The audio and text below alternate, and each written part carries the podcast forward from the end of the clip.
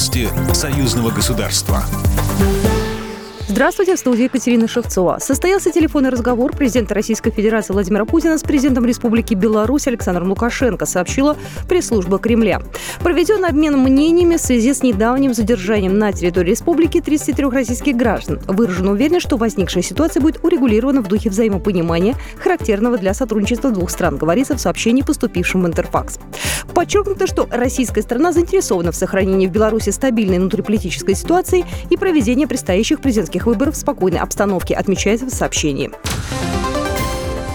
Григорий Рапота в качестве наблюдателя посетит ряд избирательных участков на президентских выборах в Беларуси. В настоящее время в республике работает миссия наблюдателей от СНГ. В ее состав входят представители государств-участников СНГ, Постоянного комитета союзного государства Межпарламентской ассамблеи государств-участников СНГ. Члены миссии присутствуют при открытии избирательных участков, наблюдают за процессом голосования и процедуры подведения итогов, сообщает информационно-аналитический портал союзного государства. 8-9 августа государственный секретарь союзного государства Григорий Рапота планирует посетить ряд избирательных избирательных участков, ознакомиться с работой комиссии и в целом с ходом избирательной кампании непосредственно наблюдать за процессом голосования граждан. Выборы президента Беларуси состоятся 9 августа. С 4 по 8 августа в стране проходит досрочное голосование. Тему выборов президента обсудили посол Российской Федерации в Республике Беларусь Дмитрий Мезенцев и глава МИД Республики Беларусь Владимир Макей. Обсуждалась тематика интеграционного взаимодействия ход избирательной кампании в Беларуси, в частности, участие российских представителей в миссии СНГ по наблюдению за выборами президента, говорится в сообщении российского посольства.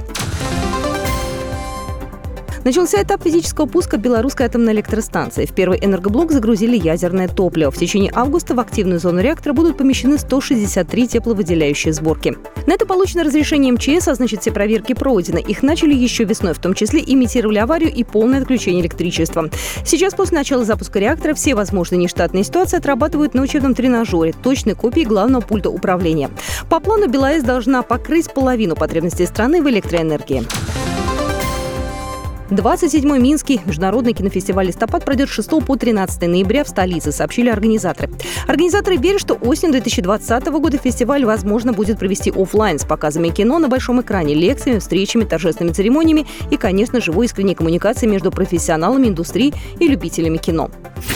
Программа произведена по заказу телерадиовещательной организации Союзного государства. По вопросу размещения рекламы на телеканале «Белрос» звоните по телефону в России 495 637 65 22. В Беларуси плюс 375 44 759 37 76.